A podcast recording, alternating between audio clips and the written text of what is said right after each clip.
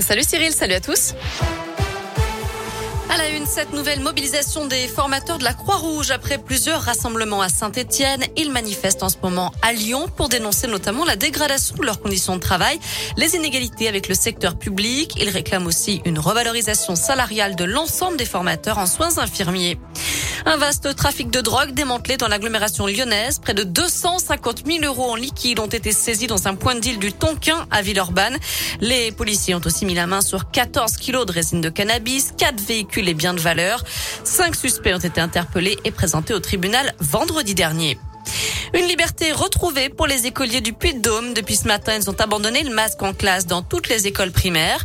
Le taux d'incidence dans le département étant tombé en dessous du seuil de 50 cas pour 100 000 habitants. C'était déjà le cas dans l'Allier, en Saône-et-Loire et en Haute-Loire. L'un devrait bientôt se débarrasser du masque à son tour à l'école puisque le taux d'incidence du département est maintenant à 44 cas pour 100 000 habitants sur les cinq derniers jours. En revanche, le Rhône reste à 51 cas. De son côté, le laboratoire américain Merck a déposé une demande d'autorisation en urgence pour sa pilule anti-Covid. Selon un essai clinique, cette pilule réduit par deux les risques d'hospitalisation et de décès des patients atteints du coronavirus. À retenir aussi l'inquiétude du conseil scientifique. L'épidémie de bronchiolite pourrait être de grande ampleur cette année. En cause, le Covid avec le confinement et les gestes barrières qui ont limité la propagation euh, du virus l'an dernier. Du coup, les bébés ont été moins infectés et sont donc moins immunisés cette année, notamment les enfants nés après mars 2020. Les évêques de France doivent-ils tous démissionner? C'est la question du jour sur radioscope.com et c'est l'appel lancé aujourd'hui par trois personnalités dont le cofondateur de la Parole libérée, Jean-François de François Deveau, pardon.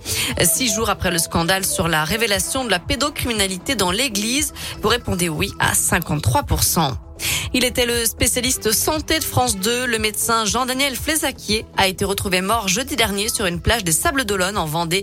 Il aurait été victime d'un malaise. Un mot de sport avec la victoire des Bleus. Hier soir, l'équipe de France de foot a remporté la Ligue des Nations à un an du mondial. Les hommes de Didier Deschamps ont battu l'Espagne 2 buts à 1 hier à Turin.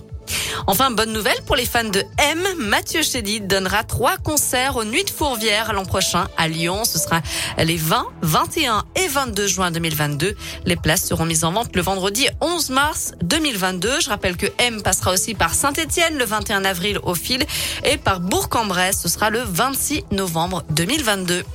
Voilà, vous savez tout pour l'essentiel de l'actu de ce lundi. On jette un œil à la météo pour cet après-midi. Bon, pour l'instant, tout va bien. Hein. Il fait très, très beau. Du grand soleil, du ciel bleu, des températures qui sont comprises entre 12 et 18 degrés pour les maximales. Ça va se poursuivre encore comme ça jusqu'à demain au moins.